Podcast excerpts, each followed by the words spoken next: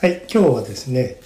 よくあの僕たちあの講演を聞いてね、はいオンライン講演とか、まあ、実際に聞くこともありますけれども、よくそのオンラインで、えー、と聞けるものを、えー、と講座を見て、で、お互いに見たものを話すっていうことを何回かしていますけれども、はい。今回はちょっと僕、あの、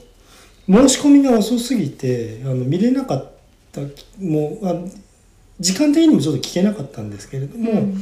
でそれの、えっと、題名がですね、はい。えっと、市民公開講座というものの中の、はい。えーオートファジー研究から見えてきた動的細胞像というあの講演があったんですね。はい。でそれをあの富弘さんの方があの見られたということで、うんちょっとその話をねこれはもう鳥弘さんに 主導してやっていただくしかないんですけれども、はい。ちょっとあの、レジュメのちょっと紙めくる音がちょっと入ると思いますけれども、見ないではちょっとできないんでね。うんあの、うんそれはちょっとご了承の上でね。はい。じゃあ、あの、じゃあ、鳥海さんの方から。そうですね。これ、えっ、と、何の市民公開講座だったかっていうと。はいえー2022年5月14日うんに福島県で顕微鏡学会があった、あ、顕微鏡の。うん、ああ、なるほどね。でその、まあ、日本顕微鏡学会なのかな、うんうんでそこに、まあ、当然学会なのでうん研究者の方が発表されるような、うん、プログラムもある他に大抵その現地開催で、えーその開催地うのん市民向けの公開講座はいっていうことが学会に併設されてることが多くて、うんサービスプログラムで。あ、じゃあ、まあまあ、なんですか、メインイベントが組まれてるわけね。そうあのえっ、とアウトリーチというか、うんうんうん研究者向けではなくあの、て顕微鏡ということだけに限らず、限らず、まあ、一応顕微鏡学会がやるので顕微鏡に関連した、うん、使わないあの研究ではないんだけれども、そう一般市民とか、ううんん、と学生さんとかうん、向けの、えー、とセミナーがあったり、あとそれからまあ併設で顕微鏡を実際に使ってみるワークショップもああ、った現地でね、ううん、んうん、まあ、やっとそういうことが少しずつできるようになったってことか。そうですね、うんで、えー、とただまあ大抵は昔そのコロナより前は、うん公開講座は現地に行かなければ聞くことができなかったものがあオンライン化してると。オンラインでうん申し込むこともできるようになっていて、うんうん、で、えー、と今回はその今演題を紹介していただいた2016年にノーベル医学生理学賞を取られた、うんえー大隅義則先生のオートファジー研究の紹介っていうのを、うんだいたい1時間半くらい、ああ結構長いですね。うんうんうんでこれなんかね大隅先生が講演の時間を多分1時間だって勘違いしてたみたいで、はい。途中ですごくスライドをはしょったんですよ。ああちょっと無駄に外しょってしまったと。うん、であのーまあ、1時から始めて2時半までやってあよるかはっずなたのにのにうんうんうんえーと1時10分くらいでまあ一応話終わっちゃったと。あのなんか時間を大幅にオーバーしてすいませんでしたみたあいあにー一時間なのにあ一時間しかやってないのにまだ。そうそうそうなるほどでね。それでその、えー、と司会をされてた先生が、うんうんまああのそこはねその勘違いを強く指摘することはせずに、はいはいうまくね。うんあのえっ、と、ま、実はままだ時間はあるので、うんうんあのせっかくなのでたくさん質問ねできる機会なのであー皆さんかえどうぞっっててそういう風にいなうったんふだうに言ってう、ーん。うん、まあハプニングが生んだ効果っていうこともあったってことね。そうですね、うんであのオートファジーのこの大隅先生がこうんのオートファジーでノーベル賞を受賞された時に、はい。うんとたくさんニュースとか、うん。まあ、それこそあと科学系のポッドキャストではい紹介されたりとかっていうことで、オートファジーっていう言葉そのものにはもう耳なじみがあるはい。っていうことがあるんですけどじゃあオートファジーって何とか、まあね。うん、うんうんうんっ。ていうのをまあ私も全然特に調べもせずうんうんにうんうん。読み流し聞き流しそうですね。していてうん。でうーんと悪いことにこの2016年に受賞しちゃってるから、うんそれからもう8年経っててはい。なんかこう話題とかトピックスとしては勝手に古くなったイメージがね、うーん全然古くないんだけどね。うん、うんうんうんっていうのがでも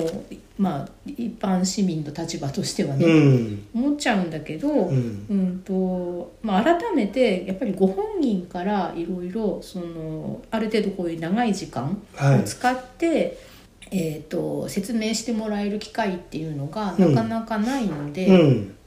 うんとそれで今回参加することにしてみたんですね。はいうん、でそれでまあ一般市民向けっていうことなので、うんまあ、オートファジーの話というよりはまずは自己紹介からっていうことでうん始まって、うんでそれで、えーとまあ、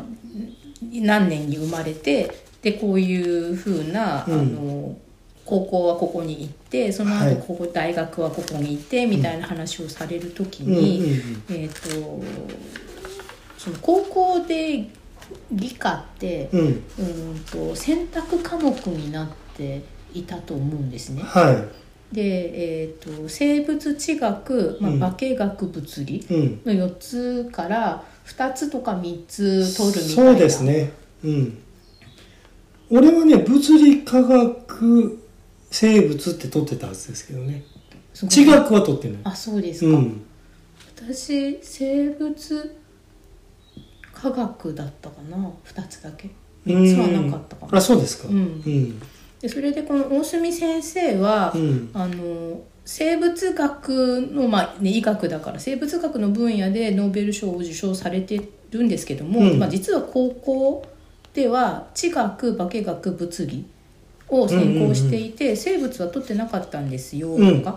でそもそもその化学者、うんケミストをうん目指して大学にあの入学したんですっていうあふうになるほどねでただその入学された後の時期が分子生物学っていうのがすごく勃興した時期あでーそうですねそれでそのえー、とそのタンパク質うんがそのどうやって DNA からね作られるのかとか、それからそのセントラルドグマまあそうですねちょうどあのほらやっぱりその DNA のその解析の仕方みたいな機器の問題とかがどんどんどんどんこう発達していく時期にも重なってるのかしらね。そうねその、えー、と多分2つ大きな、ええーゲームチェンジというか発達があって、まず最初は今回この顕微あ顕微鏡鏡か学会で話されてはいはいはいるってこともあって、まず顕微鏡の話があったんでえすうね。んうんうんで巻貝さんが今おっしゃったあの発達してるっていうのはその多分シーケンサシーケンーサーそうとか次世代シーケンサーって言われてる。るものでそうですねでまずはそのシーケンサーよりもっともっと手前にうんうとん、電子顕微鏡か。顕微鏡とかあうとんうん X 線解析とあか、ー解析の方法。えー、と DNA のあの二重らせん構造そうですねあれ見なくちゃいけないですもんね。うん、がどういうふうにできてるのかとか,、うんうなんんかそあと細胞の中をよく見るっていううんうんっていうのでそのいくつかこう、ね、顕微鏡の発達の歴史と生物学の発達の歴史が重なるんですよってことを、えーとまあ、説明されて、うんうん、でそれでまあその細胞っていうのがまあい発見されてから、今度は細胞の中に細胞小器官っていうものがあるって発見されて、うんでそれでその細胞の中はいがそのダイナミック動的に動いてると。動いていて、まあその動的平衡っていう言葉とか有名になりましたけど、はい。絶えずその中では分解と合成があのそうですよね両方行われてるっていだうから自分たちの体の中の一つ一つの細胞の中でうん常にそれが行われているということになりますよね。うんうんでそれでその細胞と他の細胞をその分けている生体膜っていうのがあってはいでこれはその、えー、と脂質っていう自分で自己集合した閉じた空間を作ってるっていう脂質二重膜があって、うんうんでこれは内外の水環境を分ける薄い油の,、ま、油の層であると。うんうんでここに、えー、とタンパク質分子が、まあ、浮かんでるような状態なんですよって話をされて、ただねこの辺のこの言葉っていうのは僕は最初に触れたのはまあちょっと昔の本になりますけど、はいあの生物と無生物の間、あはいいやベストセラーになったものありますけれどうも、んまあもう僕それ以降の話は知らないんですけど、うんその時にあのそういうこうなんていうのかな細胞膜内に何かをこう取り込んでいくシステムとかはいそういうのをちょっと知ったのはそれが最初でしたけうどんうね。んうんうんあどうぞはいうんでえーとまあ、ここで、まあ、まだここでだからオートファジーの話は全然出てこなくて、はいまあ、まず細胞っていうものがあってそこにまあ興味があるっていうふうになって、うんでその後その酵母を、あの研究材料にしましたっていう。はいで酵母っていうのはこの先生がねそうですね、うんうん一番最初に全ゲノムが決定された生物だっていう、うんうんモデル生物真核生物のモデル生物なんですっていう話をはいでそれでその酵母のじゃあ何を研究しようかってなった時に、うんその酵母をその、えー、と顕微鏡で観察すると、うん液胞っていうのが中に入っていると。うんでその液胞ってじゃああのなん結構大きな液胞がね酵母の中にあって、うんこの液胞は何をしているのかっていうことについてあんまりみんなが興味を持ってないというか、うんうーんとなんかこうゴミが入ってんじゃないのみたいなうんうん扱いとしてはそうだとそうそうそうでうんとまあこの大隅先生の一貫したその姿勢というか、うんとして、まあ、人がやってないことを自分やりたいっていうのでうんででこの液法が、まあ、みんなからあんまりこうないがしろにうんされてるけども、うんその例えば植物細胞はすごく大きい液法が入っていて。はいこういう大きい液胞を作ることでうん何をしているかっていうと、例えばそのすごく早く成長することができるうんうんあのタケノコがさ一晩でうんああぐんぐんね伸びるうんうんうんのあれ細胞分裂してうんうんでその大きい細胞をどんどこどんどこ作るからああいうふうに伸びたりあとキノコもすごく早く大きくなるけど、うんうっんうんていうのがその液胞があの関与してるそとうそう、うんその単なるスペースとしてうんあとはその、えー、と液法の中はゴミじゃなくうて、んうん、と有用なアミノ酸とかうん有機酸とかそういうものが中に入っていたうり、んうんあとはその解毒作用でこう毒になるもの、うんまあ、それはゴミっていうのもそうだけど、ん毒に細胞内にあったらゴミになるものを液胞の中にしまっちゃって、うんうん例えば重金属とかをその細胞内から隔離したりとあか。これさあの膜っていうのはさすごい不思議な存在でうんあのな内側と外側っていうのを分けてるんだけど、はいそこをこうどうやってそこでその膜がやり取りしてるかってことよね。そうなんですうんうだんから、その普通に膜があると、うんうんあの膜の中と外って乖離してるはずなあの、えーと隔離されてるはずなのよね。自然に任せておくと,、うん、えー、と平行状態になるっていうはいはいはいはい。同じ濃度いになるいいいそうですね。うん、バランスにな落ち着くはずだと必そうず。だけどその液胞と、まあ、細胞内の中にある液胞はその膜にあの、えー、と濃度輸送系っていうものがあって、そうそうそうそうだようね。ん、それで液胞の中と外うんでいろんな成分が濃度勾配うんがあってあのどっちかは濃度が高くてどっちかがあの濃度が低いってういんう、うんうん。それであのは行ったり来たりすると。うん うんうんうん。そうあ大丈夫ですよ。この辺ついてきますよ。私もなんかあの見ながらなんですけどうんでそれで、えーとまあ、液法にだから最初興味を持って酵母の研究をしていましたと。うんうんうんでこの頃もあの大隅先生は、うんえー、と大学で学生さんを教える立場になられていたのではいはでい。それで学部の学生さんに講義を細胞とかをこう講義でうん授業をする時に一番最初に講義でする質問があって、うんその赤血球細胞っうんてあのありますよね。あります。あれがその人間の体なり、まあ、動物の体なり、はいで1秒間に何個作られてるか5分で答えなさいっていうのをやるみたいなんですよね。へえ。あれですよね、だって、あれ、ずっと使い回してるわけじゃなくて、ん私のできなくちゃ、あの、あぶ危ないですよ ね。生きてく上で。うんうん、うんうんうん。使い、どんどん使い捨てにされてるんでしょ、あれ多分。うん、でそれでその赤血球細胞はうん1秒間に、まあ、300万個作られてるみたい1秒でですなね。 1秒でですうんうよ、んうんでじゃあその300万個の赤血球細胞が、まあ、作られてるとしたら、うんヘモグロビンはうん。うん。 1秒間に何個作られてるかなみたいな次の質問をしたあり赤して血球にそれは乗せてく乗ってるもんだっけうん、ヘモグロビンはあの赤血球が赤い色をしている色素そうですよねうんうんであの鉄が中に入ってるんですけど、あこれなんですけどこのアアニメーションありましたねなんだっけアニメーションあの体の中のアニメーションなんて言いましたっけえすごい有名なやつああ働くあ働く細胞そう私はなんか見てないんですけどあそうなんですうんまか、漫画があるのは知っててアニメは見てなくて、あ僕なんぼが見たんですよねあそうですかあの多分あのえっ、とポッドキャスト番組の引用さんとかでそうそうそう紹介さそれてで知って細胞の擬人化ですよねそうですそうです、うんあのもう大殺クリックシーンもできますけども何が何をうんいやだからその白血球がなんかこうああの例えばほらなんかこうなんかファージ細胞がどうしたこうしーたとかさ、うんうんうん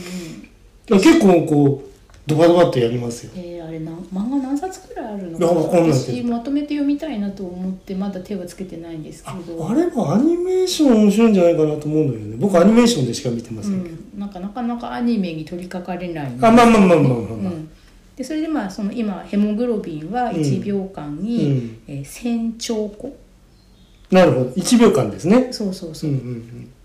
そのスケール感は、うんあれを考えた方がいいですねうん、でそれで巻貝さんはだから先うにんその働く細胞をうん見てるからはい理解が今早かったんですけど、ええ学生さんはこの作られてることっていうふうになるとあのこんだけ作られてることイコール、同じだけこん壊されてるってことにはなかなかセットで思い至らないみああそたういでかうんうんうんだからそこでこんなにたくさん作られてるんだへえっていうまず驚きがあって、うん、うっんていうことは同じ数だけ壊れていることでもあるんですよってなると2番目の「へえ」が来るみたいだったんでああそうですか、うんうんうん僕はもうワンセットだなうんうんだからそれはその働く細胞の漫画がいかにすごいかってことそうででもすあるんねですよね。うん、でそれで、えっとこう1日に 70g くらいあのタンパク質取りましょうみたいに今ねダイエットとかで、はいはいこれは必要ですよと、うんうん、うんうん、でそれでその 70g 取ったタンパク質がどうなってるかっていうタンパク質代謝の話を次に説明されて、うんでその 70g 取ったじゃあタンパク質っていうかアミノ酸がそれが、えー、と体にその 70g あの使われてるのかって言ったら、まあ、そういうことでもなく、うんうんうん実は 70g 取ったら 70g 排泄はされちゃってるんですと。うんうんでその他に、えー、と 240g うーんとタンパク質が体内で合成されて、なるほだどから取ってねる分量多いわけですよね。うんうんでそれで、えー、とそそれでその使われなかったというか再利用されたリサイクルされて、えー分解されたものがやっぱり出てきてそれだから、70g 入って 70g 出ていってるけど、まあ、同じものが出てるわけじゃなくて、うんタンパク質のこのリサイクルシステムに一回ぐるっと回ってますと組み込まれた後やっぱり同じだけ排泄はされてるんです。あまあまあこれそうなってなったらちょっと困るもんねうんよく考えれば うん、でそれで、うんあの分解と合成、まあ、合成と分解うんうんうんうはんすごく重要な、同じくらい大事なプロセスで、そうですねなんか分解っていうとなんかこう受動的なうん感じがするけどそうではなくて能動的に分解が行われているんです。うんうんうんうんまあだんだんこの辺で生命の意味みたくなってきますけどねうん生きてるってどういうことでしょうかってう、いうんその、うん勝手にあのうんとダメになったから勝手に壊れているわけではなくて、うんちゃんと使ってますよ能動的に壊してるんですあそうですね能動的に作ってもいるし、うんうんうん能動的に壊してもいるんですっていう、でそれでじゃあタンパク質が細胞の中でどうやって分解されるのかっていうことを、うんえー見つけたのがドデューブっていう、うんうんえー細胞学の学者さんが、うん1955年にギソソームっていう細胞内小器官を見つけて、その後1962年にここで初めてオートファジーっていううん自己の構成成分の分解っていうものをその、えー、と発表されて、これがねうんファジーっていう言葉がうん僕の方に最初に入ってきてるのってさうん、こう曖昧さみたいな意味のファジーがねああ、が入ってきてるんで、うんオートファジーって言われた時うに、ん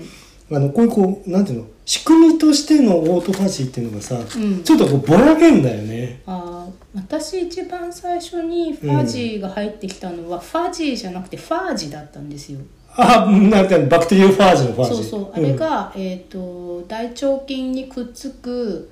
えうーんあ赤痢えー、っとバクテリオファージってはいはいはいいうもので、 T4 とかいうやつねそうと T4 ファージとか言われてるやつうで,、んうんうんでそれはそのバクテリアを食べるからバクテリオファージって名前になってて、だからうんファージイコールこういうファジーなんですよね。ああなるほどね、うこれね本当用語はね難しい本当にうんイメージが先に何にくっついてるのかっていうのはさうんうん知らない言葉だから、うんうんでまあイーティングですねファジーのとかイーティングなんだねそうですそうです。セルフオートっていうのはセルフで、うんファジーがイーティングだから、うんでえー、と自食自分を食べる自食作用というふうな、うんえー訳語が当たっていて、うん、私のイメージはあの細胞の中にもう、うん、と膜で囲まれた、うん、まあ、液胞みたいなものがあって、うんそこに分解したいものが送り込まれて中で分解されるのかなって思ってたんですけど、はいはい実はそのイメージは今回間違っていたってことが分かり。うん、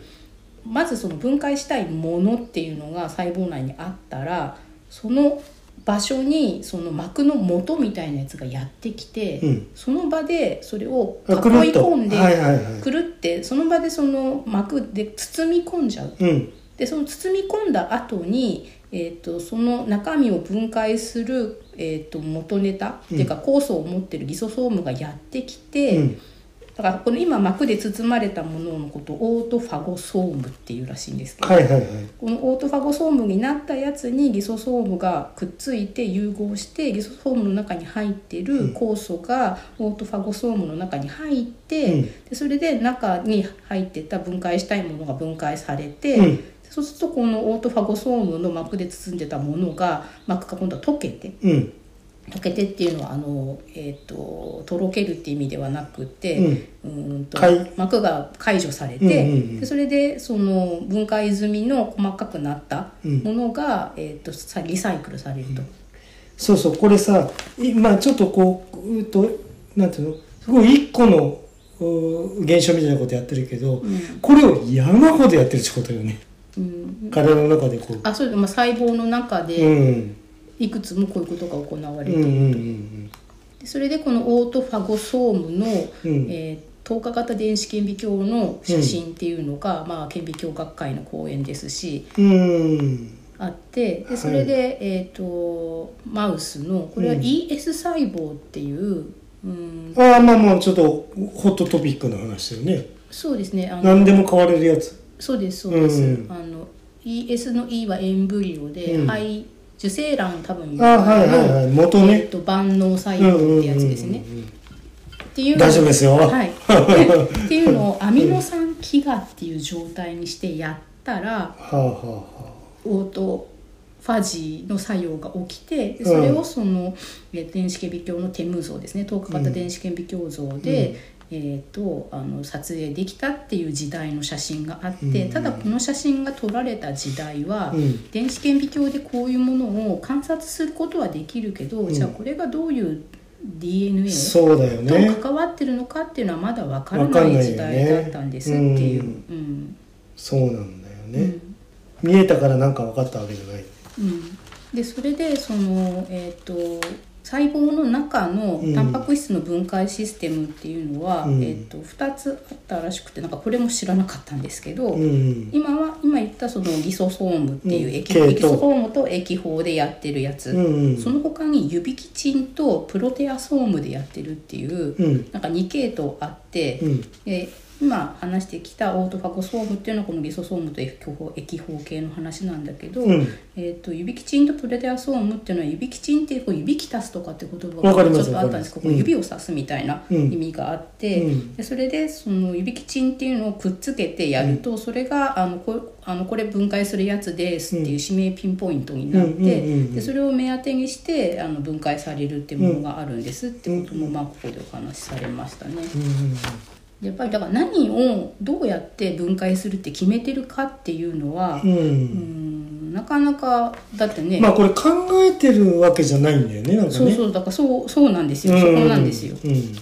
でそこがさだからオートファジーとか入れた時にそのオートっていうのがさ、うん自動っていう意味ありますよね、あでそこがーさ、うん、あのーやっぱその邪魔するのよ理解をあ言葉が混ざっちゃうっていうそうそうかオートマティックのオオーートトと自動っていうオートと、うんうんうん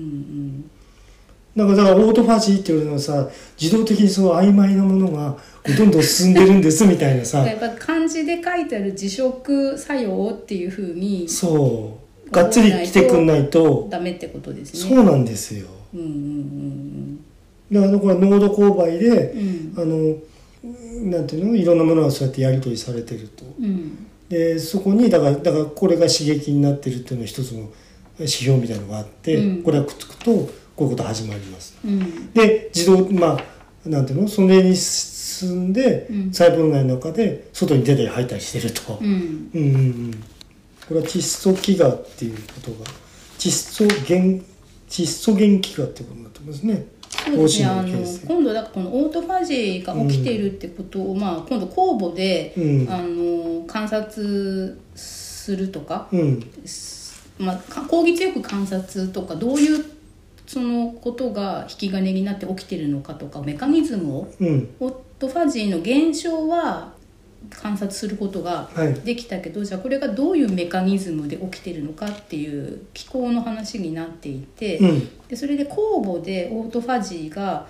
起きる時ってどんな時うんっていうのをまあ考えたら、うんとまあ、自分をだから分解したい時ですね。はいはいはでい酵母ってあの質が酵母って言って、まあ、分裂というか自分の大きいお母さん酵母に娘酵母がこうポコッと芽が出るような感じでうん2つに分かれて、うんでことでがきるとうん、あの隔壁ができて2つに分かれるっていうふうにまあ質がして増えるんですけうど、んうんうんだからこれの時にあの増えたいんじゃないのかなとかうんあとはその栄養状態が悪くなって、うんえっと質がではなくてなんか胞子が形成される時があって。ああまあパターンがあると、うん、でこの時に、うんとえー、とオートファジーが起きるんじゃないかっていうふうにねうんまあまあそこあの仮説立つわけですね、ううんんでそれでまあ光学顕微鏡で観察して、うんえー観察しようとしたんだけど、まあ、見え見えませんでした、はいはいちょっと曖昧すぎたとうん、あのこ顕微鏡的にねそうですね、ううんんでえっ、とで今だと割と、うんこの時時代的にそれがどれくらい一般的だったのかわからないんですけど、うん何かを観察したければその機能をうまくなんて言うんだろうその機能をうまく発現できない突然変異株みたいなものを作って観察することで、えっ、ー、と早く分かるってことかうーんとでできてるやつとの比較ができるようにうんはいはいはいはい本来できてることができてないやつをうんうん突然変異で作ると構造とかなんかそういうのがだからえっ、とまあ大概のなんかこう普通の生物の研究とかでも、うんあの特定の遺伝子をこうノックアウトするそうっそていうれのでやりノッまクアすウよト、ねそうノックアウトマウスとかうんなんか作ってやるんですけど、うんこの時は酵母でうんとその液胞の中に分解したいものを取り込んだら液胞の中のものの濃度が変わるから、うんうんえー、と液胞にそういうものが取り込まれたら光学顕微鏡とか、えー、位相差顕微鏡で見てる時うに、んその液胞の見え方が変わるだろうっていう期待があったうんうんうんけども、それが観察できないのは、うんえー、と液胞の中に取り込まれたものがサクッと分解されちゃって、ああなるほどうねん、だからそこに分子量の大きいものとかが入ったら、うん見えると思うんだけどそれを見るまでもなく分解されちゃうから見えなそれでその液胞の中に入ったそういうものを分解する酵素を持ってない酵母を作れああなるばほどね液残ってるとの中には取り込まれるけど別うんうんうんうん分解はできないって状態を観察できるかはいはらいはいはいそのいつ取り込まれたかみたいなあそれうまいこと考えたねそうだからこういうの考えるのがやっぱすうごんいよねって。うんうんうん今でこそそのノックアウト、まあ、っていう考え方があるからねノックアウトって言葉が性別の用語として一般化してるくらいメジャーになってるんだうんけど、うん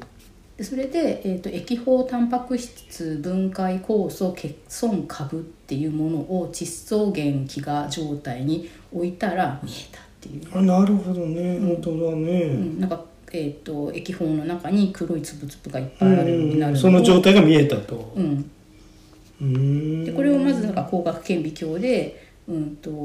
ちゃんと撮ったと。 15分後とか1時間後とかっていうふうに見ていくことができましたうんうんうんだけど今度光学顕微鏡ではこの分解能に、えー限度があるからこれを電子顕微鏡で見たいっていうモチベーションそが、うでもっとはっきり見たいとここに起きてることをうね。んそれでうんそれをうまくやってくれた人がいてちょうどそれができてるっていう時に、うんえーとスケールバーが500ナノメートルっていうねすごい高倍率はいでうんできましたっていうところまでまあ行きましたと。うんまあやっぱ顕微鏡はやっぱり大事よね。うんどの時代も。そうですね。だからここでうん見てる顕微鏡が、えっ、と透過型電子顕微鏡っていう、うんと、薄く切って影絵のようにしてあみるあはいはいはタい。イプの顕微鏡のものが一つと、あまとたそれさだからスライド作んなくちゃいけないんだしさ。スライド。切切んなきゃいけないんだし。あ、そうですね。切片を。うんだ。から酵母だと、うんと酵母一粒ずつをさ切るっていうことができないから。うん。酵母をうまくあの、まあ、その状態である時に、まあ、魚を締めるみたいにしてキュッと締めてはあは固あ定動かなくして。こ固定固定。定っていうんで固すけ定どうんうんそれ固定した酵母をうまくダマにならないような感じうでん樹脂の中に、うん。ああなるほどだかね。ら樹脂となじませるために脱水したりとかいろいろあるんですけど、あ途中あの結はい晶はいはが。いはい。それで樹脂に埋めたやつをその樹脂ごと、まあ、ミクロトームとかウルトラミクロトームっていう薄く切る、うんハムをハムをスライスするみたいな装置があって、うんそれで薄く切ったのを、えー、と電子顕微で見るんうだんけうど、んうん。そのただ見てもその樹脂と酵母で電子線の透過率が同じだったらコントラストがつかないので、うん。その酵母の方にあらかじめ重たい元素で染めてあるのそう染色し電子染色とか言うんですけど染めてあったりとか、へーまあ、いろんなことがあるんですけどなるほどそうね。するとそのコントラストがついて、うん電子顕微鏡で観察した時に、うん。うんと今まさにここにあの大写手真橋が、がうん、の中に入って入ってくとこですみたいのが入ったり撮れるあとはそのそうですねあと操作型電子顕微鏡で見てる写真もあったんですよね。でそれは、えー、と酵母をパカンって2つに割ってうん、でそれで中のものを中に入ってるものにムラがあるからう、ん、それをその溶かし出してやるとか削り取ってやる操作をすると、うんうんと硬いものは残って柔らかいものはなくなってっていうふうに、表面にちょっとカメオにたくさん、はいはいはい凹凸がつきますよね。うん、うん、で凹凸がついたものを操作型電子顕微で見てやるとその断面なんだけど一様ではなくって膜と膜の中に入ってるものうん、とその膜の中のもっとチャプチャプしたものうん、でチャプチャプしたものがなくなって、うん膜を切り開いて中にこういうものが入ってるよねみたいな写真も撮れたり、なるほど。うん、っていうふうに、まあ、ずっと公募で、うんうんえー、とオートファジうんーを研究されていてでそれがまあ最終的に ATG 遺伝子っていうものとして特定されて、うんまあ、これを10なんか18個。あのオ特定ーしたトとファゴソームうを形成するのに必要な18個の ATG タンパク質っていうものを特定するのを10年くらいかけてやりましたっあ、ていうまたこれはすごいな、これ。うん、でこれがなんか酵十母が年だもんね。酵母がその全ゲノム解析されたのがすごく早かったって一番なる最ほど初だったうっん、て言っててそれでこの ATG 遺伝子ってものが解析できた時にもう基地のもう調べられてリストアップされてる遺伝子のどれかじゃないかなっていうふうにも思ってたらしいんだよねだってずっと前からみんながやってるし。うん、うん、ところがあのこの18個のその ATG 遺伝子っあてあ、いなうるもほど、のハがマってなかったと。ほぼ。全部あの新規遺伝子だったっていう、えうえん、これはだから、その、よ、この研究はノーベル賞に結びついていくってことになるの。まあ、そのオオートファジーの一連を解明したっていうことに、一連でそうなるのか。多分多分そうなんじゃないなるほどねちょっとごめんあのノーベル賞がどのあーまあまあいいんですよを作ってるのかそこはわかんないんですけど、で今度はその、えー、と細胞内で今電子顕微鏡の写真っていうのはさ、うん。あのある特定の場面を切り取っただけでうん動画にはならないんですよね。うん、うん、うん、動きはわからないと。うん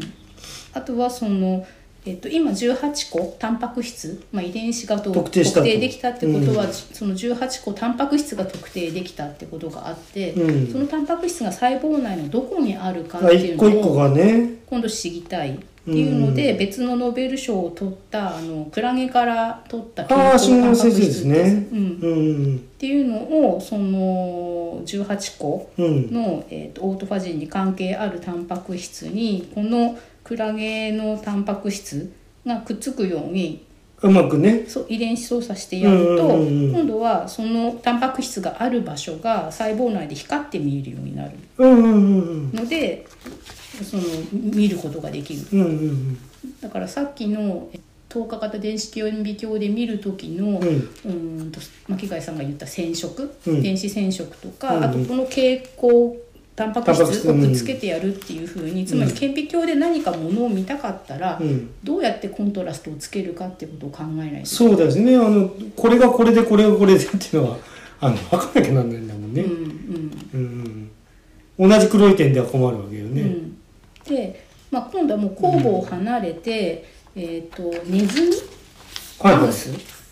でマウスのそのこの ATG 遺伝子うんに、えっとさっきのクラゲの光るやつ、うんっていうのをくっつけてやったら、まあ、だから全身にそのオートファジーは全身で起きてるその現象だから、やっはいはいはいぱ全身に光るマウスっていうのができたわけですよね。おなるほどなるほどうキラキラしてんだねんうん、でまあここから先ちょっとマウスには気の毒なんだけど、ううんん条件をあの付け加えたわけそねの ATG のまあうん5番ってやつなんですけど、うんそれをノックアウトしたマウスを作ってやったら、生後12時間くらいで死んじゃうことが分かったとかね。ああこれはオートファジーそうだね重要な部分を担ってんだろうと生きていくことにうんだからこれは出産の直後に大きなオートファジーがあるうんからあのこのオートファジーの5番っていうのうをん動かなくしちゃうと,、うんうんうんともうそもそもやばいとそうそうそうそうそれからその別の幹細胞でうん特定の臓器でオートファジーを起こさせないっていう操作もできるようになってあ、あで肝臓でオートファジーが起きないように操あららら作らしたマウスっていうのほうをほうほう作って調べると、んそのがん肝臓がなんかがんになっちゃったりとうか、んあとそれから、えー、と神経う細胞んで特異的にオートファジーが起きないようにしてやると、ううん、んと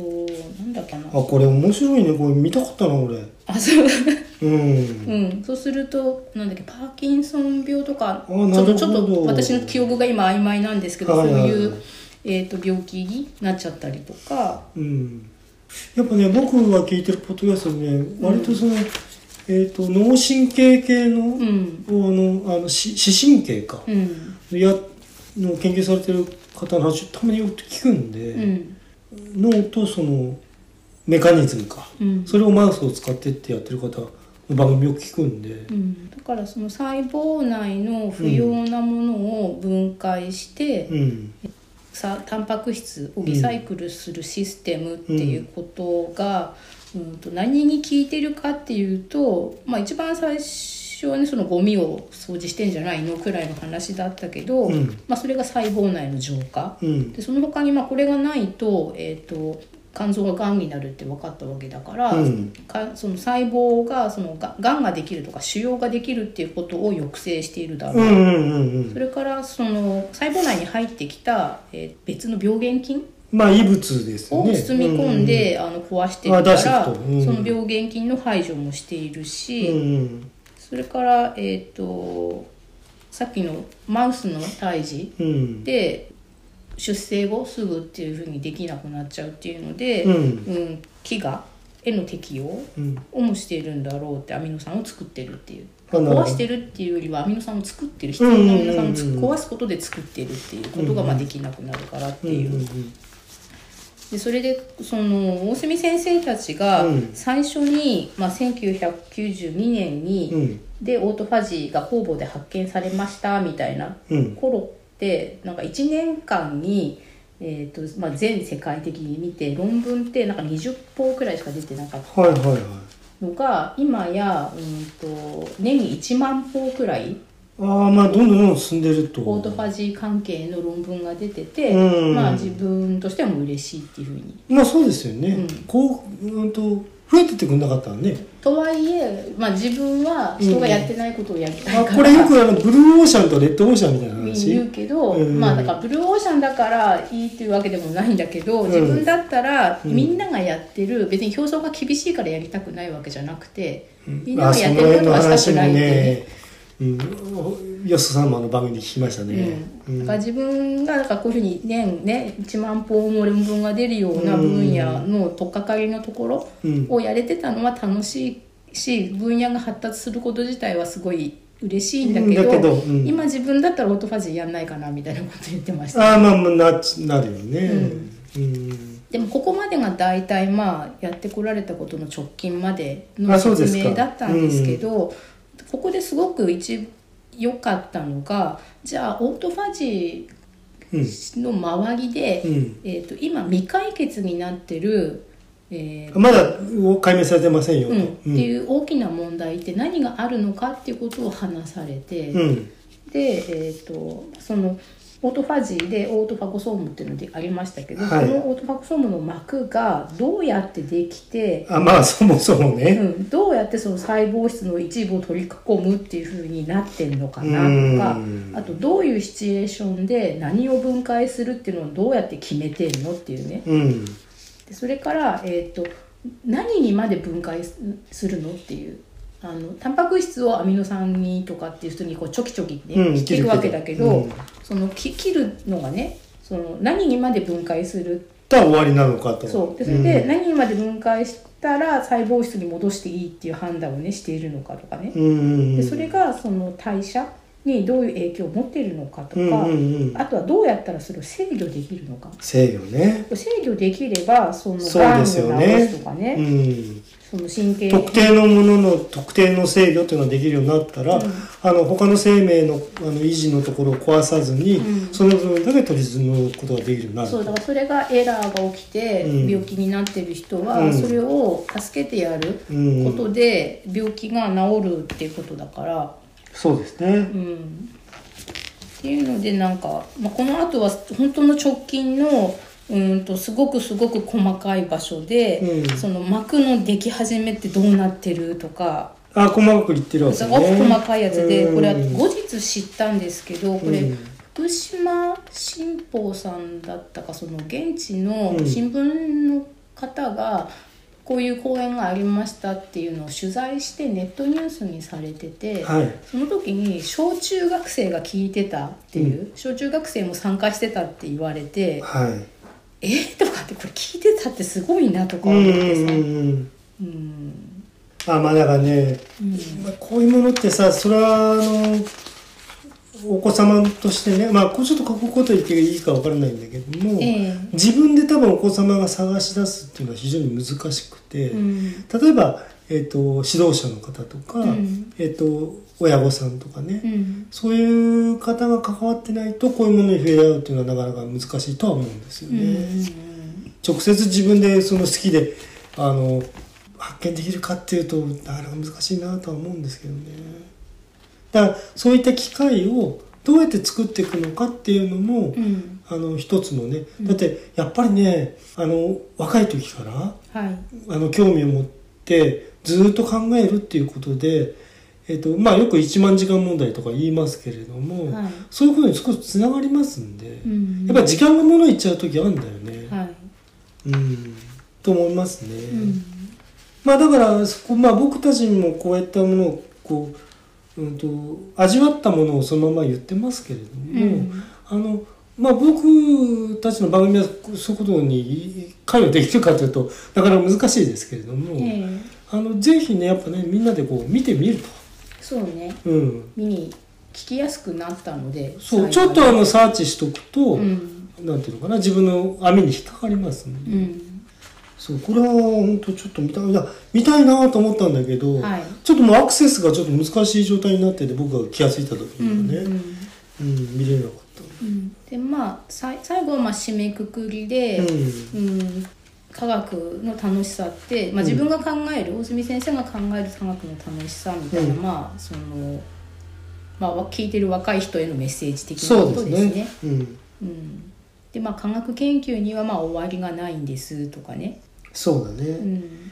そうなんだ。あの基本さう、んあのこれ多分多くの人が思ってると思いますけれども、うんあのなんか分かったって思ってる瞬間ってあるのようね。んで分かったって思える瞬間の時に分かってないことが見えるんですようんうね。うんん、だから終わりがない。うんであのーまあ、最近の、はいうーんとって言ってもいいか、まあ、昔からいましたけど、うん、まあ、子供とかにもいるけど、うんうんと誰かが何かこう言った時に「うあんそれ知ってる」とか「あああそれね。見たことある」とうか、んうんうん、言いがちですよね。うんっていうのが、まあ、ちょっとこれは苦言でそういうの良くないっていうか、う、うんーん、それはもう思考停止なんだと、そこでそう言っちゃうことでうね。ん、あそれ見たことあるとかそれ知ってるとうか、ん、だからそうではなくてその見る見えると見るうん、の違い、はいはいそうですよ。うん、うん、見るその意志なんだよね。そうであと見るっていう見るの見が、えー、と見学するの見っていう見ると、うんあのえー、と映画鑑賞まあそうですねえーと金編じゃない方の直感と直感みたいなもんだけどね。そう直感の感のう見んうる、んうん、で目的を持って見る時にだけ見えるものあわかりますっわていうかります。うんうん、だからさっきの電子顕微鏡もの像も、あのそうですよね。撮るって見えてることはあるんだけれども、うんそっから何が見えるかっていうのは全然別の問題ですから。見る人のその知識とか、うんそういうのがで全然読み取り入れるものが違うっていうね。ああこれさやっぱりえ映画とかもそうなんだけど、はい小説とかね、うん結局そういうことになっちゃうんだよね。うん言葉悪いかもしれないけどそういう考え方って、うんでもそうだようん、でまあ本当に最後は次世代の方たちへのメッセージとか自分の思いっていうことで、まあ、基礎基礎研究大切にしたいとかうんあと科学的なものの見方うんとか考え方が、うんその文化として楽しむ社会になってほしいとか。そうですねうん、まあまあそのね SDGs ですよ長期的な視点とか多様性がうん本当に大事なんですよとか、うん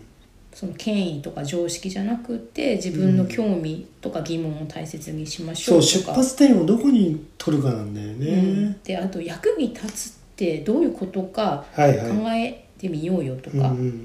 うんそうこれな非常に本質的なとこですねそうだ競争だけが原動力じゃないでしょうとか、うん、でねあのーこれあのこうやってほら僕はもう専門分野外ですけれども、こういったそのえっ、と物事をこう追求して考えることのん基本姿勢、うんっていうのはあの必ず他のことに変益できるんで、はい、あのすごく大事だと思うんですよ。うん僕はあのこういうことはと得意じゃないけれども、うんあのギター弾いたりとかねはい同じですからうん、結果的には、はいあはい、の取り組む姿うん勢いや役に僕は別に役に立つためにギター弾いてるわけじゃないし、うんでも役に立ちたいなって思うこともあるわけよね。はい、そこら辺のバランスとか、うんあの仕上がったもののクオリティとか、うんでも別にクオリティを求めてるわけではないんだけどクオリティ必要ですみたいなさうんそのあバランスっていうのがさあのこういった他の分野のものに触れることによってその自分が持ってる興味を持ってる分野に対してねあの新しい刺激がきますんでやっぱりそれはその多様性っていう意味も含めてそのジャンルをまたいでいくっていうことうんそこもすごく大事だとは思うんですよね。うんうんうん、まあ大変なんか楽しいっていうか僕はあのこれその今鳥居戸さんの、まあ、直接のお話しか聞いてないんですけれどもあのすごくは面白かったなと思ったんですよね。ええだからそれはこの大隅先生が今私の思いってことで言われた、う、うんん、と科学を文化としてとか、このこれが楽しいって思えるような構成員の一人には木貝さんがもうなってるからだと思うんですよね。まあまあそうだとは思いますよ。ううんんうんもうなだいぶ積み重ねてきてる部分もありますんで、うんあの僕はその、えっと知識量は当然足らないんですけれどもあの触れてきた量としてはそんなに少なくはないと思うんです今や。うんあの本もだいぶ読みましたから、うんででそれが、まあうんあの実際のね研究職の方とはまあ違って、えうん、楽しいだけで結構やっていけるのがすごくいいなと思ってるいやそうですよ趣味だから。えであのやればやるほど楽しくなるじゃんこれ。うんまあだからそれはだから、えっと研究者の方の方はあの分かると思ったら分からない部分がひえ増えてって辛くなるっていうのと逆でうんあのまあやみくもにね、うんもういろいろこうやっててあ次から次へとね新しいつながりができて楽しいなっていうね。うんまあそのいいことばっかりじゃもちろん研究者の人なくって、はいだけどあのもうこうやって出来上がった成果として、うん筋道だって話されることを聞いてるから、うん、まあ、割といいとこ取りで、そうですね。あんわまあまあ最短ルートで案内してもらえてるあっていそうですそうですそうですまあだけどさそれもやっぱり自分のセンサーがこう選んでるものだから、うんうんあの悪いことではないと思いますけどね、あのあもちろんだから、あうのん自分が実際に研究する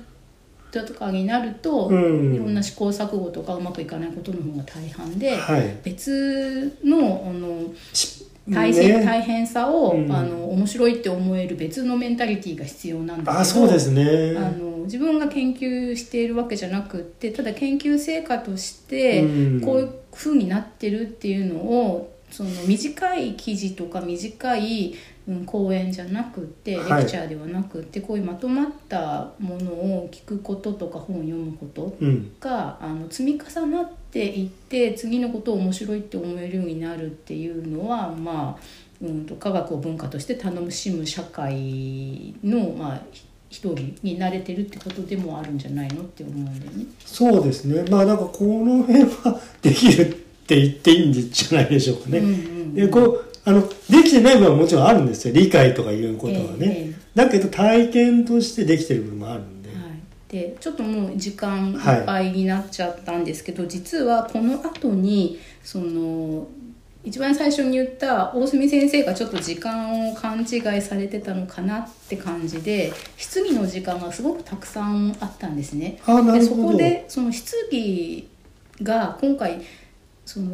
講演も面白かったんだけど質よかったんだ疑への回答が本当に良かったのでああそうでこすうかちょっとできれば紹介しあたじゃあこれ目いのいっでぱい行きましょう、ええじゃあちょっとあの一旦切りますけどはいも、まあ別にくっつけますねこのままね、えっと、じゃあ質疑がとても面白かったので必死でメモを取ったので、はい、はいはいはい、うんえっとね最初に会場にいるうんと多分学会に参加してる人、うんなんか研究者かなみたいな質問が多くて、でその後うんと会場外からもどうぞってことでそのリモートでねああそっちも受け聞い付けてたんだる人からの質問もあってってへーいうふうにまあバランスよく質問が混ざってたんですけど、うんで最初は、えーとね「オートファジーの医療分野の応用ってどうですかね?」っていうふうな、まあ僕もねそう思いましたよね、会最初場にから、うんそれで今日の今日というか今回の講演に出てきたその ATG 遺伝子がまあ18個あるんだけど、はいこれがその原因で、まあ、これの変異とかはい聞いてないとかの病気はまあ12個ありますと。ああそこ病気にこれが直接結びついてることは分かりますと、うん、ただき今回の講演で、うんこの遺伝子が効いてないと,、えー、と生後12時間でね、まなるほどあ、死んじゃったりして、致死的に働くことが多いからむしろ直接の病気にはならないくらい重大なエラーになっちゃうからああまあ生まれる以前の問題ってことになってくそるうだのかから直接その、まあ、致あ治死に療としては病病気ねになるまでもなく、うん致死致死的に働いてしまうからっていうので、直接の病気はないんじゃないかって、たただそれであのファスティングっていうなんか言葉がここで大隅先生の口から出て。なんとえなんかちょっと怪しい言葉ではって思ったんだけど、うんまあ、断食療法とかね、うん言われてるやつで、うんこれをなんかねオートファジーの講演をされるとやっぱり海外でこのファステ出てィくンるグとと寿命の関係っていうことをなんかどうなんですかねって質問を受けるんですと。うんでおすみ先生自身はその医師ではないお医者さんではないのうで、んうん、と正確ではないんだけれども、うんまあ食べ過ぎ飽食よりは時々断食する方がいいだろうって印象を持っていると。うんでそれでこう生物進化っていうのは、うん、と生物がこんなねあの恵まれた人間みたいな生活を送るっていうのはごく最近の出来事で、うんそれ以前の生命の進化の歴史っていうのは飢餓的な、まあ危機の歴史ですもんうね。ん、うんうんっていうふうなあのものによく適応するようにできてるわけだから、うん今のような食生活には、まあ、その昔から進化で獲得してきた生態っていうのがむしろ邪魔になるので、まあ、そういうのをどうしていくかっていうことは、まあ、次世代の研究に委ねたいと思ってますっていうふうにああまあそうねロングタームになりますけどねこれうね。んでまあだからここでその致死的に働くような重要な遺伝子の治療っていうのは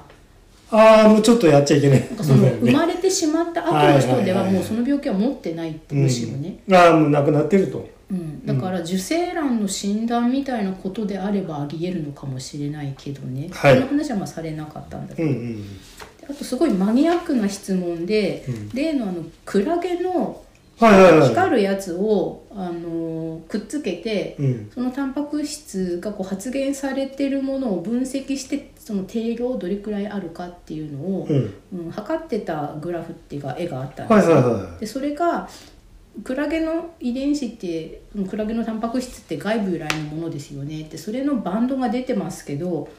測ってるのがそれじゃないんですよねっていうふうにい。うんちょっと難しい。難しいですまあね今はた頭の中がハテナだらけになりましたけど。うん、だから本当はその,、えー、とそのクラゲの光るタンパク質はがくっついてるタンパク質い。うんを測ってるはずの絵だから、うんクラゲのそのたタンパククラゲのタンパク質がの入ってるっていうバンドが出てる絵はおかしいんじゃないですかってその人ああは指摘だったんだ矛盾があるのでうんうんはっていうかなんか絵がうん。なんでそこにクラゲのっていうのでそこはそのちょっと説明がそのおすみ先生の方で足りてませんでしたねってことではいこ。れをねちゃんと私聞き取れてなかったかもしれないけどこれを GFP のクリーピーアッセイっていう言葉で言われててでこれはその GFP っていうのは、うん他のタンパク質壊れにくいもと分解酵素に強いと、うんうんつまりあの分解されたら、うんその GFP と GFP がくっついてたタンパク質が切り離されてるっていう意味うん。ではいはい。で、えーそうするとその切り離されたっうん。ていうことはイコールそのき切り離されてフリーになってる GFP ができるうんで。そのフリーになってる GFP をカウントすることで、うん。くっつけとああったタンパク質がどれくらいあったかっていうことを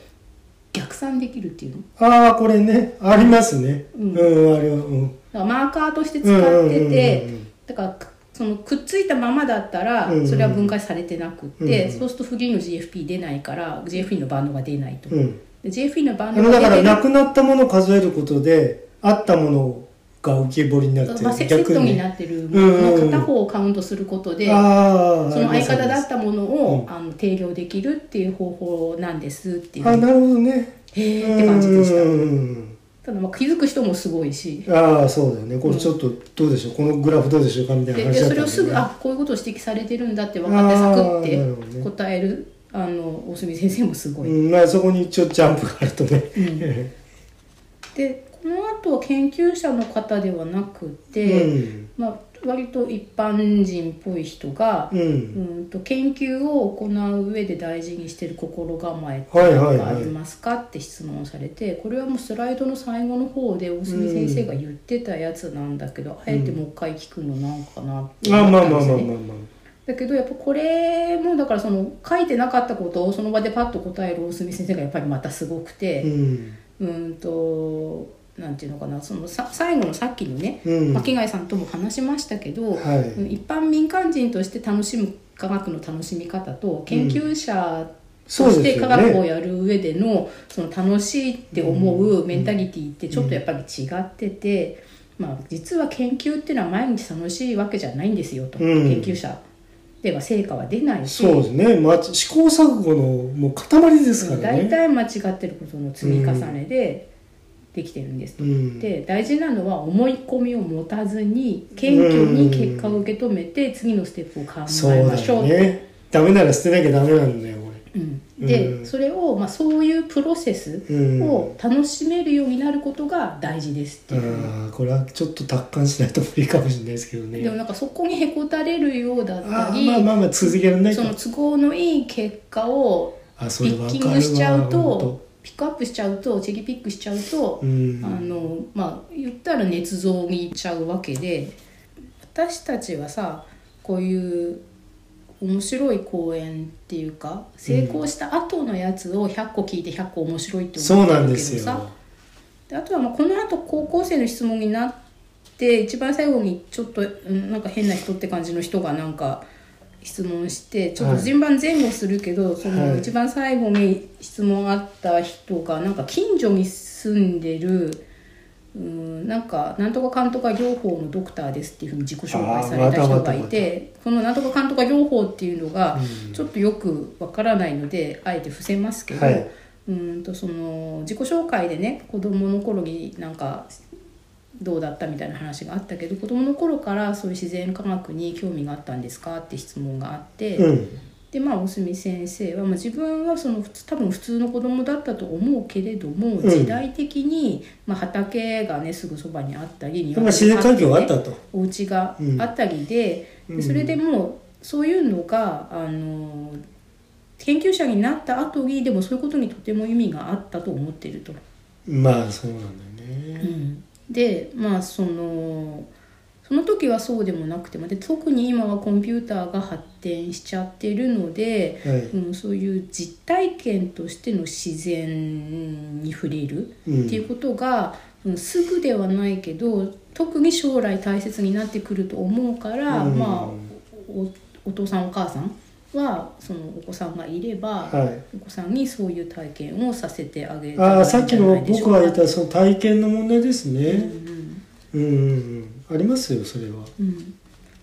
で、まあ、ここまでが大人の人がした質問で、はいで大抵なんかね質問する時によくあるんですけどええ「あ本日は大変貴重な講演をありがとうございました」みたいなこのままで前向かりがついてるとでそれで、あのわ私はなんとかかんとかでもなあいあってもいううふうねに、常々言うやつですねそうあのいあなたの話は聞いてないんですそうっそてういうふうに私が思う質問してくださいそうとそうあの時間は限られているので、うん質問をしてもらえませんかねっていうふうに手際よくっていう、これはさその話オチですオチどこですかっていうのとは違うよね質問してくださいとうん、そのその前置きそれ何ですかっていうのとそうはさそうそう違うよ全然うんオチいらないけど、うんとりあえず質問しましょうよっていうそうだからさっき今さ今言ったなんとかかんとか療法のドクターもさ、うん私近所のなんとかかんとかっていうし知りませんそんなこでなんととか監督が療法のドクターをしている、んなんものなんですが、みたいに言って、うんそれいるとかっていう、ででこの後えっ、とね高校生の多分科学部とかの部活動でねやってる高校生が、えー、とリモあみんなートでで聞いてあそうかそうかそうかのみんなで多分学校からなのかわかんないけど、あーはいはいはい聞いててその高校生から4つ質問が出てるっていうのがあって。えでそれはあのチャットのね文章で最初打ち込んだものだったらしいんだけど、まあ、せっかくだからその Zoom で挙手すればえあのあ発言許されま音すと声ではいはい直接はい自分の声で質問できるから、うんあのそそういうふうにしたらどうかっていうふうに司会の先生が言って、でうんそれでちょっとあのごちゃごあちゃ繋いだとあとあと高校生が自分の声でうんまあ質問して、でまだそういう学会文化というか、うん学会仕草に染まってないからあの今日はなんとかかんとかみたいなそうないいとうもう他の人が散々言ったやつを言わずに、もう単刀直入にバサってね、あの質問して、うんえーとまあ、4つあったんですけど、うんオートファジーでコロナウイルスは除去できますか、オートファジーねうん、でそれあでーえーできそうな感じもすんなうん、で今回の、えー、と発表の中にもあったけど、ううんんと細菌バクテリアは除去できるとでウイルスもできますと、うんでただこれは細胞内あのあ死んじゃうあの ーそうだよねえっと細胞の中に入りたい別の生命体とその細胞を持ってる宿主の生存競争だから、うんなんて言うんだろう一方的にどっちかが勝利を収めるってことはなかなか起きにくくって進化の歴史の中で痛み分けみたくなあってるこがれあってさ俺昔ねあの生物のこう起源みたいなことをちょっと自分で考えてた時あって、はいあの単細胞生物からさ、うんえーとまあ、とりあえずまあ分裂するか他のものに食われるかで、うんあの2つ以上の細胞がミックスされた状態になると、うんでそうするとさ食われた方が全部そのままになってもいけないし、うお互いどういうふうに住み分けてるのかとかさ、うんうんなんかそういうことすごく考えたことあるんだよね、うんそれよねそれですうんでそれで、えー、とウイルスとかね細菌が、うんうんあの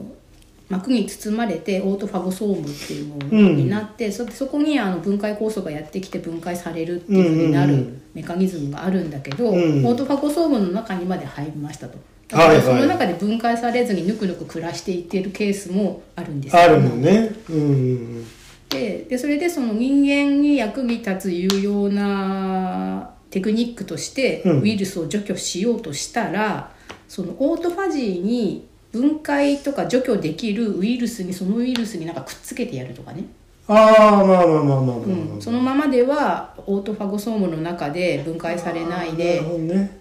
分解をそのされないように自分を装うっていう段階くっつけましょうっていうね進化できちゃってるわけだかうら、んうんうんなんかそれこそ何かあのマーキングするものをそのウイルスにくっつけてやった後うんにうんうん取り込めあばーもしかしたら分解できるかもっていう人間の知識あがーそうだよね役に立つのはまあこれからっていうような風に回答されてて、うんほうほうなるほどとうか、んうんでそれから次は、えー、とオートファジーを上手に使ってうん必須アミノ酸を取り出せないでしょうかとかそういうお話そうねか。まあオートファジーでその分解っていうのが能動的に行われていていらないものを分解してるっていうよりはうん体に必要なものをリサイクルで作り出すために能動的にうんアミノ酸を作ってるっていうのがまあ今回のお話のまあまあぶそこちょっと分離できてるとうん、うんだからそのオートファジーにそういう素敵な機能があるんだったら、ううんんと必須アミノ酸っていうのをそれで、うんまあ、工業的に作るっていう意味でこれを質問したのかどうかちょっとわからないんだけど、うんうんまあでもなんかちょっと必須アミノ酸って言うとさ、う入んりて欲しいじゃん だからそこだけあの、うんこれで手っ取り早くいけませんかみたいな話よね多分ね、うんあ質問者としてはそうそうでうん私も、うんなるほどってうんうん思ったら、うんまあ大隅先生の回答は、うんまず必須アミノ酸っていうねものがアミノ酸ってもう山のようにあるんですと世の中にいろんなものがそうですねでその中に必須アミノ酸っていうふうに言われてるものは数十種類うんごく少ないんですうよっていう。んでなんだなのにですよその最も大事なアミノ酸を捨てた方が効率が良くなる進化を私たちはしていますと。そうだよね、うんないからいいあの外から取ってんだからね、そうそう必須アミノ酸の中で、うん、取れないやつはそう自分で作れないやつは飯食ってる取れた食らね物から取るっていう方が効率がいいっていう進化をもうしちゃってるんですってうん、いう。いやこの一文で俺そこまでちょっと思い思いついたんでね、うんうんそうよその通りようんででそれでそのある状況で特定のアミノ酸がすごく大事っていうことが、まあ、最近分かってなんかあんまりよく分かってなかったみたいですね、うんうんうんうんここね。ででそのアミノ酸がどういう時にどれだけ必要かっていう基そうだよね礎的な理解がまだこれからと、えまだこれからなうのんとかってうんうんうんまあだから体内エンジンみたいなのをさ、うんボコンと入れちゃうこともできるわけだもんねきっとうん、だけ生体エンジンみたいなどのその常時うんガバガバ作られても困るわけそうそうそう必要な分だけうねん、ででこれがそのどういう時にどういうものがどれくらい必要っていうようなことうを、うんんと酵母みたいなね単純な単細単細胞のよく分かってる生き物でああどんだけ作れるあの観察できるここうというタイミングにこういうアミノ酸がいるみたいですっていいうなやー実験できるかがんねかそれもだからこういうそのアミノ酸がないうんうんうんやつを作ってどういう不具合が起きるのかみたいなことをうん観察するとかで調べていくんでしょうけどそうですねでその次の質問は割と本質的で。うんそもそもタンパク質はなぜ長生きできないのでしょうか穴掘りできないかがって聞かれたんですね、まあ、聞くっていうか質問したんですよそうすると、できないうん、うんうんで、うん、とさ、あこれタンパク質やっぱり生きてなくちゃいけないからってことなのかなうん、でうんその出来上がったタンパク質のさっきあの赤血球タンパク質ではないけど細胞で赤血球の寿命がみたいな話しましたねあってでそれで寿命が来たらあの入れ替わって勝る手にうん死ぬんではなくて、うんあの機能がうん落ちてきたらとか、うんうんうんうんそれをなんかの能タイミングで動ね的にうんうんうん勝手に壊れるまで待ってなくて、殺しますとあの殺して壊して、うんうんうんで新品はどんどん作ってっていうふうに入れ替えていってるんだっていうのがガンガンね赤血球の話であったんだけど、それはタンパク質もそうであタそうでンしょパうねク質そのものの寿命も、うんうんうんと数分で壊れるっていうか寿命がね数分しかないものもあれば、うん長いものだと100日とかうんうんうんうんあるものもあるので。うんうんタンパク質が長生きできないっていうんじゃなくて壊れるのではなくて壊すって考えた方がいいと。うんでそそのタンパク質がずっとあるとむしろそれがその毒性があるものあだあったりわかねうんわかるわかるね不具合を起こす原因になるタンパク質だってまああるわけで、うんむしろずっとあると困るから、うんいる時にちゃちゃっと作っていらなくなったらちゃちゃっと壊すっていうふうにああそうだよねこう一見無駄なようだけどあ作ーりこなこがら壊本す質って的いうなとこなんだよねうん多分生命のそうだ、まあ、これがまあ動的平衡って言われてる言葉でうんでそういうふうにうんと作りながら壊しながらうん必要な分量をあのうまくコントロールしてるってことが行われているんですあこれ質問者の人もよく分かったんじゃないかな、うんこれなもう本当ねいちいち答えが分かりやすい。うんで、えっと高校生から出た最後の質問は、うんオートファジーとアポトーシスはどんな関係があるんでしょうか。あーうんオートファジーは自食作用っていうやつうでん細胞内の中でいらないとか、うんまあ、壊したいものを壊こう入れして替えてるとえー、ともう一回、えー材料になるような細かいアミノ酸とかに戻して再利用してたり、うんうんうんまあうんとまあ、有害なものを取り込んで、うんうん無害化したりとかしてて、うんうんうんアポトーシスっていうのは細胞死っていうふうにプログラミングされた細胞死っていうふうにまあ訳そうですされるねけど。あのなんかこう、えー、とここまで来たら、うんあのポコッと死んで落っこっちゃうとかね、うんこれ以上そのそこは伸びないとかね、うんうんでこれってさ、うんすごく語ろうと思ったらこんな質疑でさらっと答えられるようなさうんまだ予備知識があればね分業にならないじゃない、うんうんうんでこれをささらっとさ時間内にさ手際よく答えるっていうのもすごいなと思ってさ、うんうんうんうん答えはねあの両方たくさん、まあ、オートファジーとアポトーシスの研究はありますと。うんでうんと、オートファジーが過剰に起きるとアポトーシスにつながるっていう研究もあります。ああありますね、ううんんうんだけど必ず関連していると理解しない方がいいですと。うんで基本的にはオートファジーっていうのはレスキュー正そ常うですにね戻す作用をしてる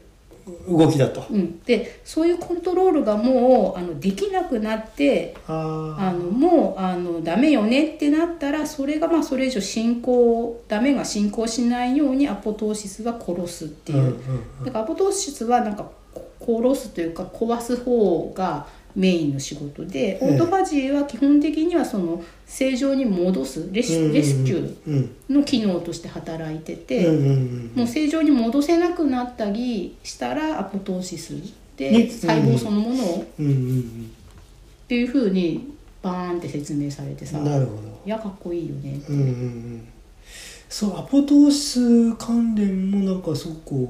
まあそれは研究っていうのはみんな進行してますけれども、うんなんか新しいのをなんかすごい次々ねアポトースの仕組みとか、そうですねうん、メカニズムっていうのも、うんあのちょっとこう今までの考えと違う理由で起きてるんだよね、うんそういう研究みたいなのもあの今日たまに聞きますけどねそうですかうんうんアポトーシスはなんか全然追いかけてないのでわああなるほどどなるほど、うんでまあ長くなったんですけど一応これで全部ですね質疑も含めてうんうん、うん、なんかまあ僕だからさあの最初から思ってたことがあのその僕これ講義聞いてないんですよはい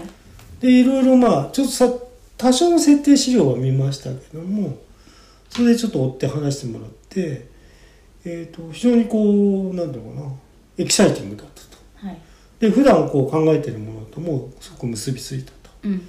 でこういったことで楽しいっていうんでいいんじゃないでしょうかね。そうですうんうんね。うんで皆さんもぜひだから、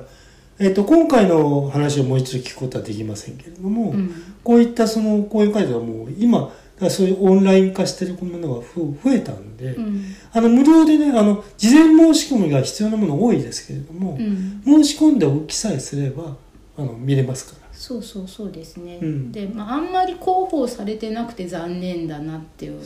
だから一応ね網張っとかないとダメですうね。ん、だからあの学会って大体秋とか春とかうん開催時期が決まっていて、はいまあ、いろんな学会があるんですよね、うんその学会の規模とかにもよると思うんですけど、うん大きめの学会だったらこうやって、ううんん、一般市民向けの講演会が無料で聴講できるようになっているので、うんその自分が興味がありそうな分野の学会があの、まあ、前回どんな風に開催されてどんな一般講演プログラムがあったかっていうのを調べてみると、あ次回はあの開催時期気にして一うん般講演どんなのあるか申し込めないか、うんうんチェックしようかなっていうことはできますよね。そうですね。あと、あの、そういったことを発信されている研究者の方とか、あの、学会のその広報とかね、うんそういうものを多少フォローしておくとかうんうんね、そういうのも必要なのかもしれませそうんね。ですねあの、興味があればね、まあそでの、もうんと顕微鏡学会って言ったらさ、顕微鏡別に興味ないしってなっちゃうんだけど俺この間でもさ、聞いてたやつでさ、あの、クラウオ電源っていうのクラウオ電子顕微鏡はいの話してて、はいあの、えそれ7億円ですとかいう話してて、うん、あの、あ、そんなすんだとか言ってあー、まあクライオ電子顕微鏡7億円、それがね5億円ぐらいだったのが今なんか7億円ぐらいやってるのかなうん、なんかその電子顕微鏡ってサイズにもよるんですまあまあまあまあなんかいろいろあありのますよ設ね置環境にそうそうそうすそごく左右されうるそう地震とかうそうそうそう、んとその下手するとすごく大きいものって建物建てるとこからだあそうそうそうそうするのでそうそうですすると20億円とか30億円っていう話にもなっちゃうしそうなんかいろんなそういうね、うん、や話安いとねなんかねうーんと退職金で買えるくらいの小さなものもあるらしいですよ。であとなんかねえっとコンピューター上でねこう仮想で組めるうんなんか電子顕微鏡みたいな、うんそのプログラムとしてシミュレーションはずっと前からありますよ。うんうんでシミュレーションじゃないんだよまたなんかそのね見方のなんかそういうシステム的なあできますできます。うんあのうんとあんまりフォーカスが合ってないようなものの画像を、うんとにかくたくさん撮ることで、うんそれを電子的に重ね合わせて、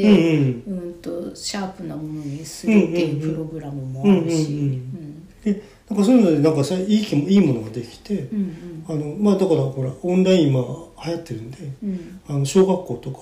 そういうとこでもああーの使える時代が来るんじゃないかみたいな話でとかありましたけそうですねどうんうんできますねうんうんまあということでねはいちょっと長丁場になってしえまないんまかした がちょっと長くなりましたけどあのここまで外せると思いませんでしたけどそうその質疑がとても本当に面白くて質疑をあの紹介したかったのが一番のモチベーションですけどはい。はいではまたね、こういった講演会、まだまだいろいろ参加する予定のものもありますから。え機会がまたあればうん。では、じゃあ今日はお疲れ様でした。はいお疲れ様でした